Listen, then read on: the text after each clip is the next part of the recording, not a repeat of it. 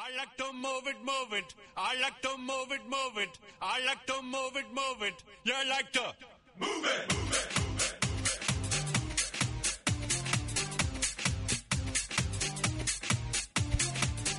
All girls all over the world. Original King Julian, Bonnie all 핫하고 도발적인 그녀 이야기. 신현주의 핫득.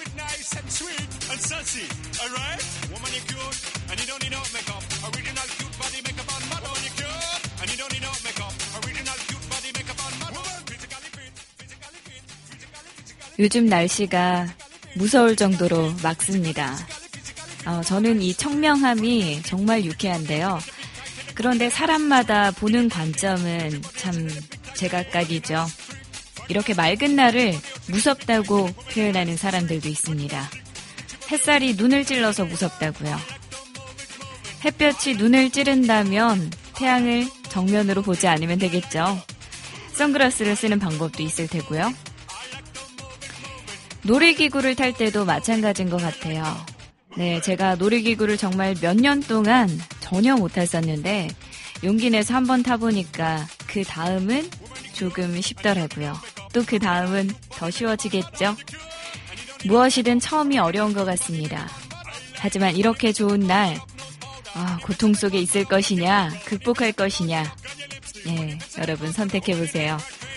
한번 용기 내면 그 다음은 쉽습니다. 핫하고 도발적인 그녀 이야기. 첫 곡으로 바닐라 어쿠스틱이 부르는 달라 보여 이 곡 들려드릴게요.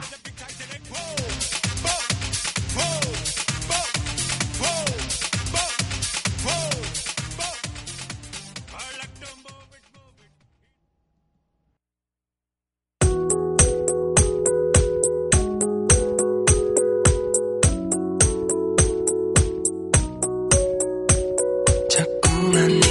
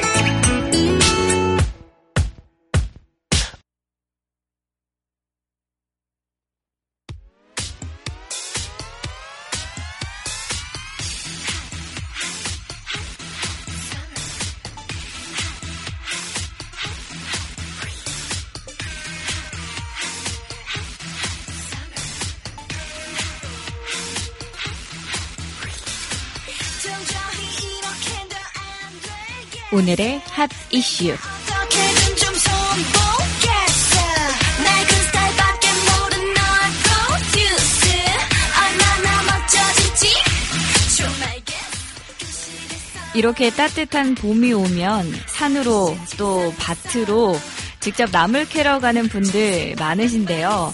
그런데 산나물과 비슷하게 생긴 독초를 잘못 먹었다가는 크게 탈이 날 수 있습니다. 주의할 점 좀 짚어드릴게요. 네, 자리공이라는 이 뿌리 모양이 도라지와 비슷해서 잎이 나기 전에는 자리공이라는 이 식물이 독초인데 어, 도라지와 비슷해서 구분하기가 어려운데요. 봄철을 맞아서 산나물 재치가 늘고 있는 가운데 산 곳곳에는 이 산나물과 생김새가 비슷한 독초가 적지 않아서 주의가 필요합니다.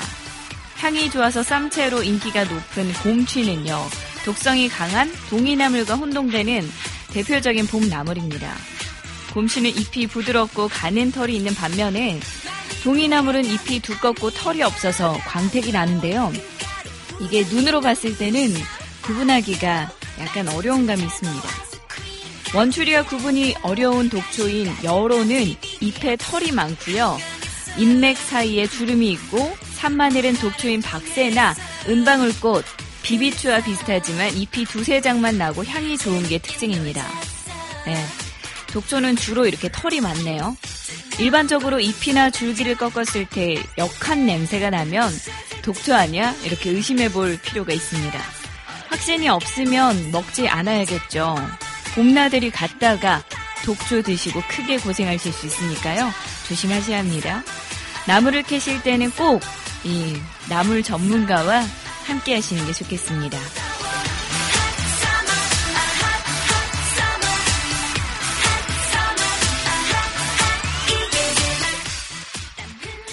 택시에 휴대전화를 놓고 내린 경우 다시 되찾기 어려운 경우가 많은데요. 지금까지 17년 동안 차에 휴대전화를 두고 내린 손님이 192명의 휴대전화를 되찾아준 그런 택시 기사가 있다고 합니다. 올해 65살인 송지익 씨인데요. 17년차 네, 택시 기사십니다. 어, 택시 안에는 눈에 띄는 수첩이 하나 들어있는데요. 그동안 택시에 두고 내린 손님들의 휴대전화를 찾아준 기록이라고 합니다. 송 씨가 휴대전화를 찾아준 승객만 17년 동안 192명에 이른다고 하네요. 네, 그런데 이 192명의 핸드폰을 찾아주다가 어, 선의를 베풀려다가 낭패를 본 적도 있으시다고 하는데요. 길거리에서 스마트폰 팔라고 그런 사람들이 하루 일당보다도 더 많은 돈을 휴대전화 산다고 유혹을 하면서 네, 그렇게 다가선다고 합니다. 물론 이 유혹에 흔들린 적도 있다고 하시는데요.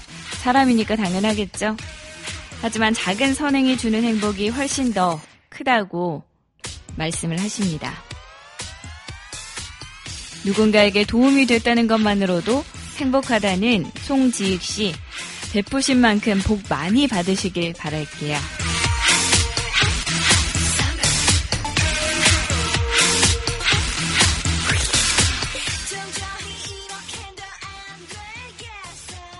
네, 노래 한 곡 듣고 오셔서 핫 이슈 소식 이어가 보겠습니다. 신청곡, 이 곡 오랜만에 듣네요. SS가 부르는 용기 함께 듣고 오시죠.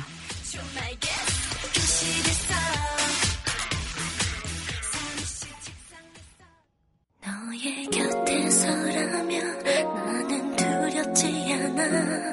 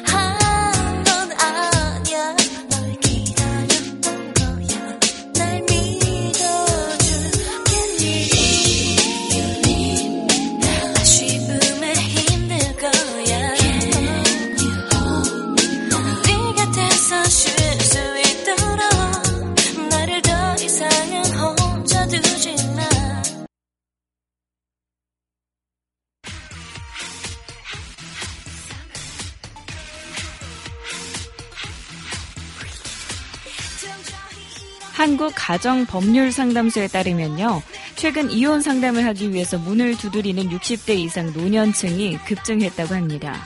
2014년 상담소에 문을 두드려서 이혼 상담을 한 60대에서 80대 노인이 총 1125명이었다고 하는데요. 2004년에 250명에 불과했던 것이 10년 사이에 4.5배, 어, 대략 5배 가까이나 뛴 거죠.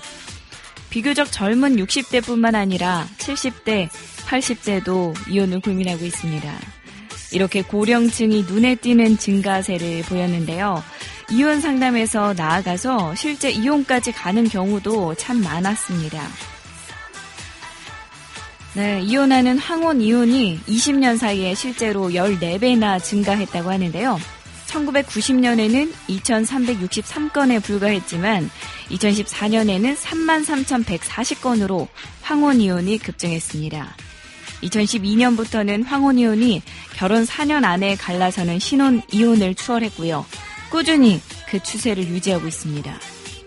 이 같은 추세는 노후라도 행복하게 살고 싶다라는 의식이 증가했기 때문이라고 네, 한국 가정법률상담소는 진단을 했습니다. 과거에는 가정 불화가 있고 서로 안 맞는 부분이 있더라도 참고 살자. 우리 애들을 위해서 살자 라는 생각이 강했다면 이제는 자신의 행복을 더 중시하는 가치관이 퍼져서 노인이 돼서도 이혼을 결심한다는 거죠. 사회 전체적으로 이혼이 증가해서 이혼에 대한 부정적인 시선이 사라진 것도 한몫한 것으로 분석이 됩니다. 네, 자녀들의 대학 입학과 동시에 또 혼사와 동시에 이 노년층은 이제 부모로서 할 일 다 했다, 의무 다 했다, 라고 생각해서 이혼 결정을 더 쉽게 하실 수가 있다고 합니다. 네. 또 1991년 재산 분할 청구권이 도입되면서 가사 노동을 했던 아내들도 이혼 시에 재산에 대한 권리를 행사할 수 있게 된 것도 황혼 이혼 증가의 원인으로 분석이 됐습니다. 도입 전에는 전업주부들은 이혼할 때 위자료만 받을 수 있었는데 그 금액이 많지 않았거든요. 최근 들어서 여성에게 인정되는 재산 분할 비율이 점차 늘어나는 추세입니다. 이혼 후에 뭐 전업주부셨던 분들은 어떻게 먹고 사나 집안일만 했는데 라는 생각을 하시다가 음, 제도적으로 보완이 되니까 그래 내 인생 살자 라고 선택을 하신다는 거죠. 이혼율 자체가 많이 증가하고 있습니다. 신혼 이혼율도 상당하다고 하는데요. 황혼 이혼이 그것을 뛰어넘었다고 하네요. 네, 씁쓸하네요. 하지만 어찌됐든 뭐 자신의 인생을 이제 사시겠다는데 어떻게 어떻게 하겠어요? 네.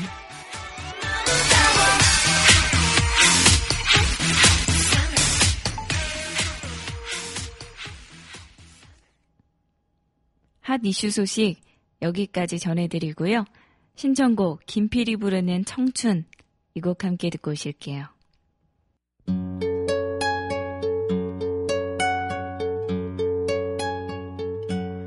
언젠간 가겠지 푸르른 이 청춘 지고 또 피는 꽃잎처럼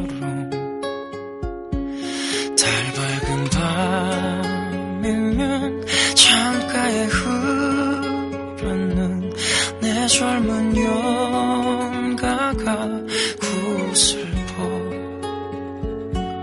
가고 없는 날들을 잡으려 잡으려 빈손짓셋을 퍼주며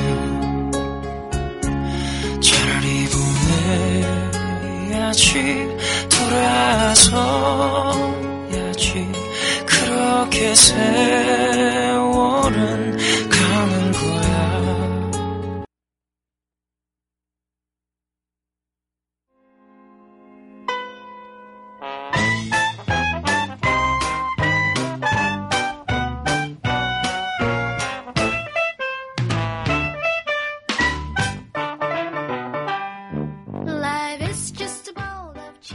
신하나가 전해드리는 해외 토픽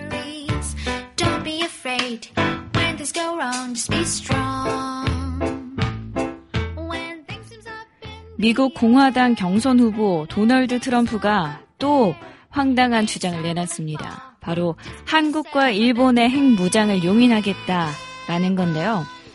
수많은 막말 가운데 하나겠거니 싶지만서도 트럼프 대세론이 커지고 있어서 네, 그저 흘려 들을 수만은 없는 상황이 아닐까 싶은데요. 도널드 트럼프가 뉴욕타임스 인터뷰에서 밝힌 당선 후 외교 정책 구상입니다. 미국이 우선이다. 나머지는 돈을 내야 한다. 라는 제목의 이 기사는 트럼프가 대통령이 되면 실행할 어떤 구상들을 담고 있습니다. 제목부터가 정말 트럼프스럽지 않나요? 미국이 우선이다. 나머지는 돈을 내야 한다. 네, 이 인터뷰에서 트럼프는 한국과 일본의 독자적인 핵 무장을 용인할 수 있다라는 뜻을 밝혔습니다. 미국이 약해진다면 양국은 어떻게든 핵 무장을 할 거란 설명입니다. 그동안 동북아 지역에서 핵 확산을 막으려는 미국의 기존 외교 정책과는 완전히 상반되는 그런 입장인데요. 이 밖에도 트럼프는 한국과 일본이 방위비 부담을 상당한 수준으로 늘리지 않으면 미군을 철수하겠다라고 못을 받기도 했습니다. 아니 뭐 그러라고 하시죠. 한 발 더 나아가서 일본을 비롯한 동맹 국가의 기본 조약들도 재협상할 거라는 입장도 밝혀서 파장이 예상되고 있는데요. 네. 주요 외신들은 이 트럼프의 발언이 동북아 지역에서 핵무기 개발 경쟁을 불러올 수 있는 어떤 위험한 발언이라고 평가를 했습니다.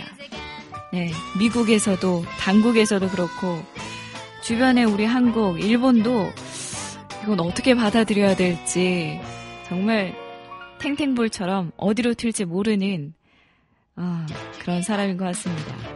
my way 할 말 다 하죠 정말.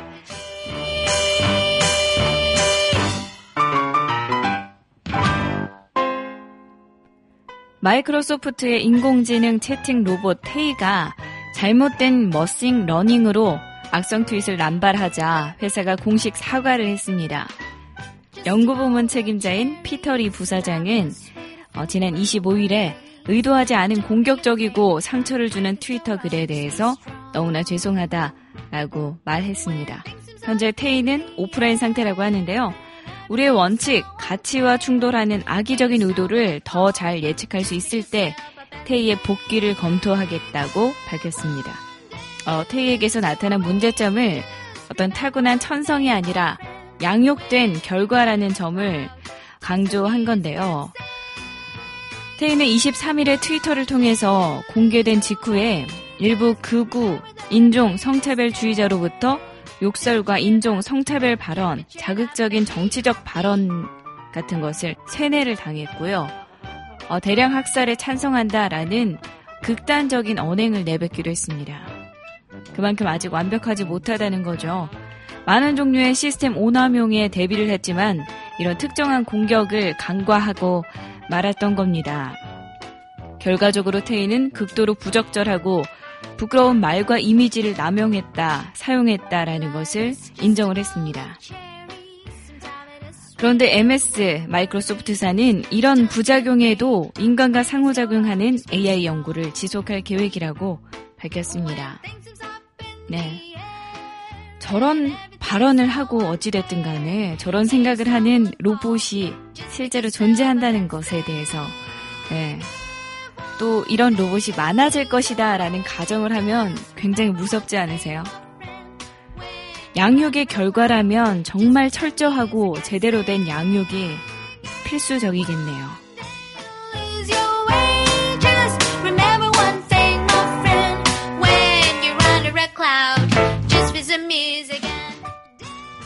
네, 신청곡 한 곡 듣고 오셔서 해외 토픽 소식 이어가 보겠습니다. 김윤아가 부르는 야상곡 신청해 주셨네요.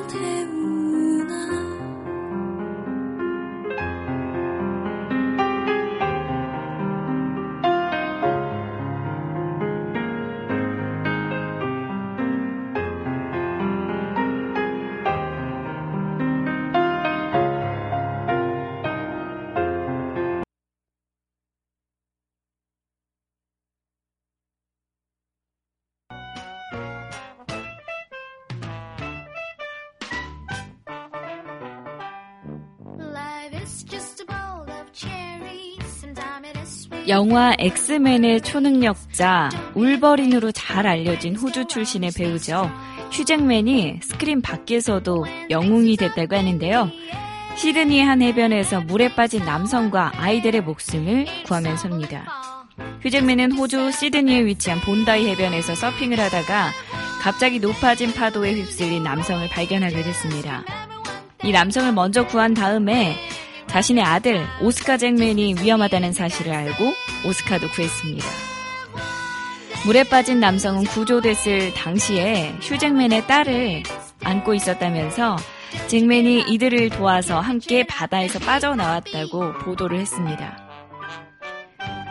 이와 함께 휴잭맨은 물놀이를 하던 이들에게 파도가 높으니 위험하다라는 경고 수신, 경고 수신호를 보내면서 물 밖으로 다들 대피시키는 장면까지 포착이 됐다고 합니다.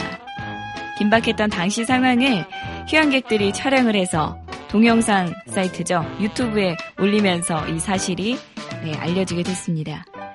휴잭맨의 팬들은 영화 속의 울버린처럼 잭맨이 현실에서도 액션 영웅이 됐다면서 트위터에 글을 막 올리기 시작했는데요. 휴잭맨은 평소 이 본다이 해변에서 서핑을 즐기는 서핑 마니아로 잘 알려져 있죠. 저도 휴잭맨의 굉장한 팬인데 팬심이 더 폭발할 것 같네요. 실제로도 이렇게 현실판 울버린이라는 사실이 더 멋지신 것 같은데요. 어찌됐든 더 또 연기로도 좋은 모습 보여주셨으면 좋겠습니다.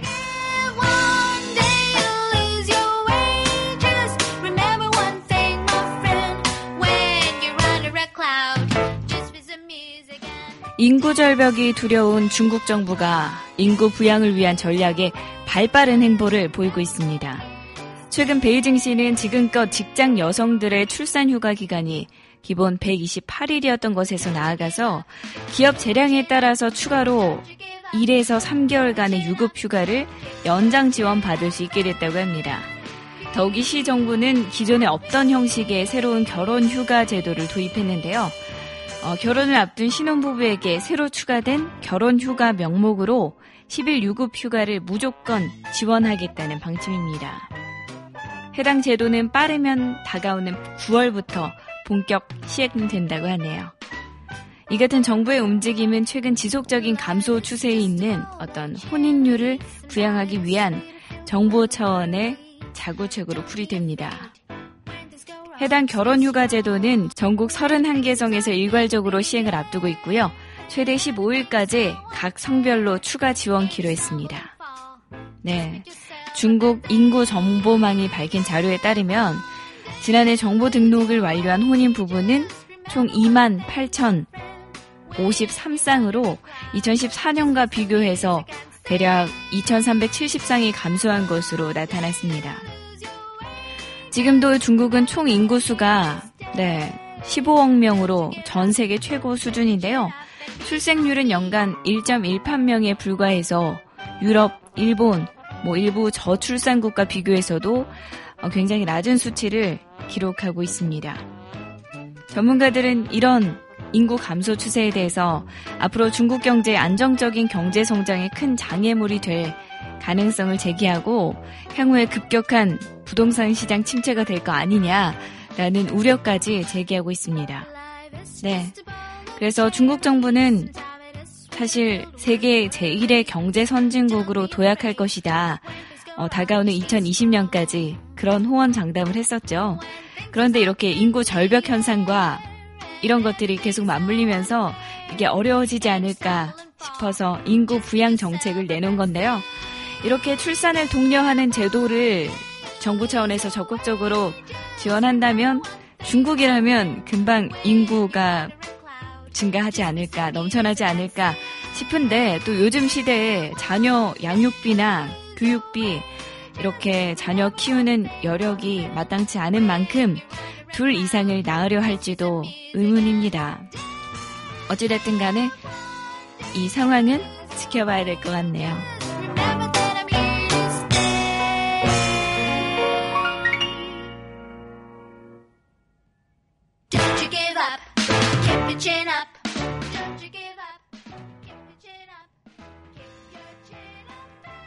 네, 해외 토픽 소식은 여기까지 전해드리겠습니다.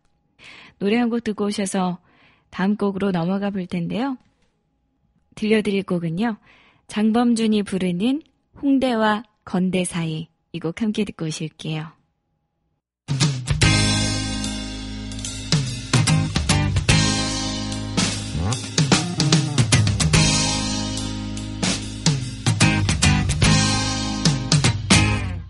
당신과 함께 만난 홍대의 금요일 밤 별 생각에 내가 다 설레온다. 커피잔 속에 다 먹은 아메리카노 노래소리. 내 귀를 채워온다. 아무도 없는 홍대의 금요일 밤 술잔 속에 다 먹은 막걸리가 어색하게 이 밤을 태운다. 해줄 말이 없지만 행복하다. 건대 호수 홍대 놀이터 난 어디든 좋아. 너만 있다면 난 어디 가든 너무나 좋아. 웃는 모습 우는 모습 모두 사랑해 줄게. 너만 있다면 난 어디 가든 너무나 좋아. 오늘 밤 홍대 건대 어디든 갈래. 이태원에서 술 한잔 할래. 친구 집에서 잔다고 말해. 오늘 밤에는 손만 잡을게. 아무도 없는 홍대의 금요일 밤 술잔 속에 다 먹은 막걸리가 어색하게 이 밤을 태운다 해줄 말이 없지만 행복하다. 건대 호수 홍대 놀이터 난 어디든 좋아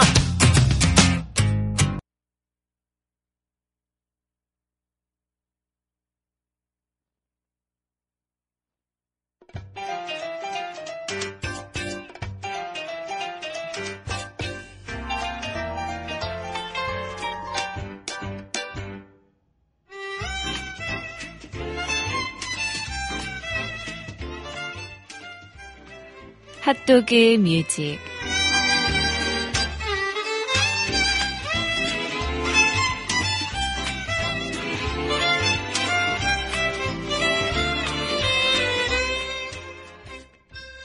하루 한 곡 여러분과 제가 함께 듣는 핫도그 뮤직 호나입니다. 네, 오늘은 제가 우리나라의 어, 포맨이라는 가수 아시죠? 포맨이 부르는 어, 후회한다라는 곡 들려드릴 텐데요. 포맨의 대표곡으로는 모태, 살다가 한 번쯤, 고백, 그 남자 그 여자, 안아보자, Baby Baby 청혼하는 거예요. 안 되겠더라, 너 하나야, 후회한다, 다시 사랑할 수 있을까 등등 어, 너무 많죠. 지금 포맨의 멤버로는 신용재, 김원주가 있는데요. 초기 포맨 멤버는 윤민수, 정세영, 한현희, 이정호로 구성돼 있었습니다. 2집까지 발표하고 멤버들이 군입대를 하면서 활동을 중단하게 되죠. 그리고 윤민수는 바이브의 멤버가 되고 윤민수의 자리를 대신할 멤버들이 이렇게 영입이 됩니다. 그리고 뭐 계속해서 멤버가 바뀌게 돼요. 이정호가 공백을 가지게 되고요. 정세영, 한현희가 그룹 썸데이로 가게 됩니다. 네, 소울그룹 포맨의 입지가 위기를 맞자 기획사는 신인 멤버 신용재, 김원주, 영재 이렇게 공석을 메우게 됩니다. 네, 그리고 리더였던 영재가 계약 만료로 탈퇴를 하면서 지금의 2인조 그룹이 되죠. 포맨이지만 사실은 투맨이라는 이 포맨이 부르는 후회한다라는 곡 함께 듣고 오실게요. 2010년 10월 28일 발매된 소리라는 앨범에 수록된 곡입니다.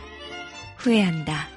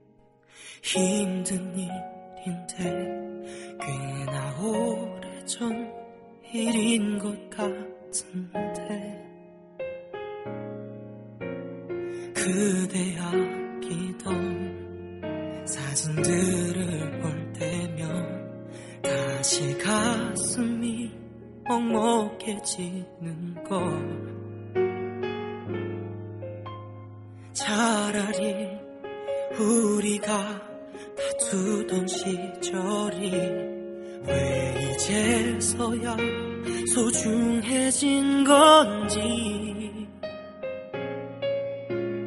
그때의 어린 나 너무 부러워서 내 옆에 네가 그리워서 미칠 것만 같아. 너무 후회한다 너라는 사람 만나서 돌아가고 싶다.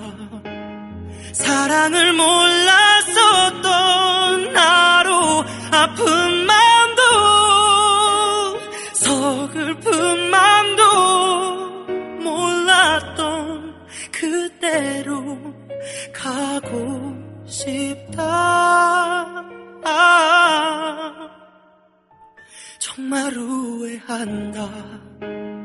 너를 사랑했던 날 후회한다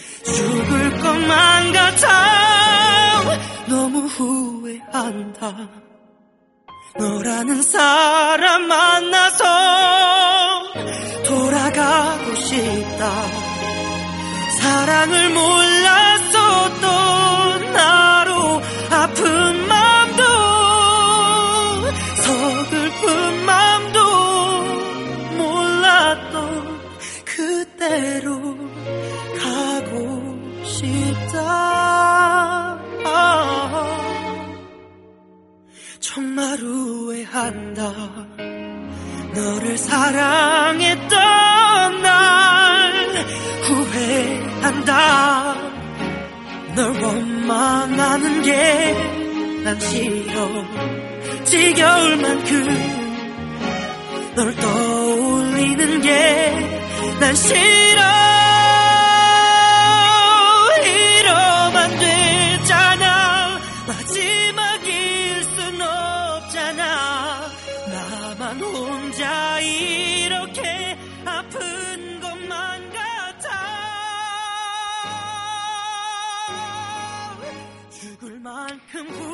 포맨이 부르는 후회한다 함께 듣고 계신데요.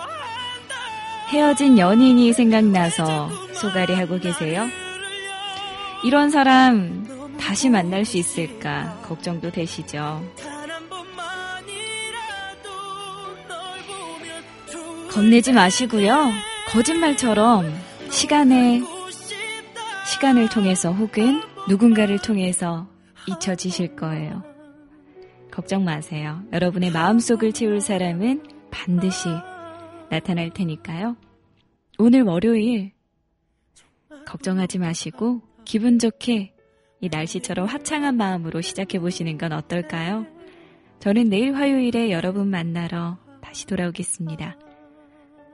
내일 다시 만나요. 꼭이요.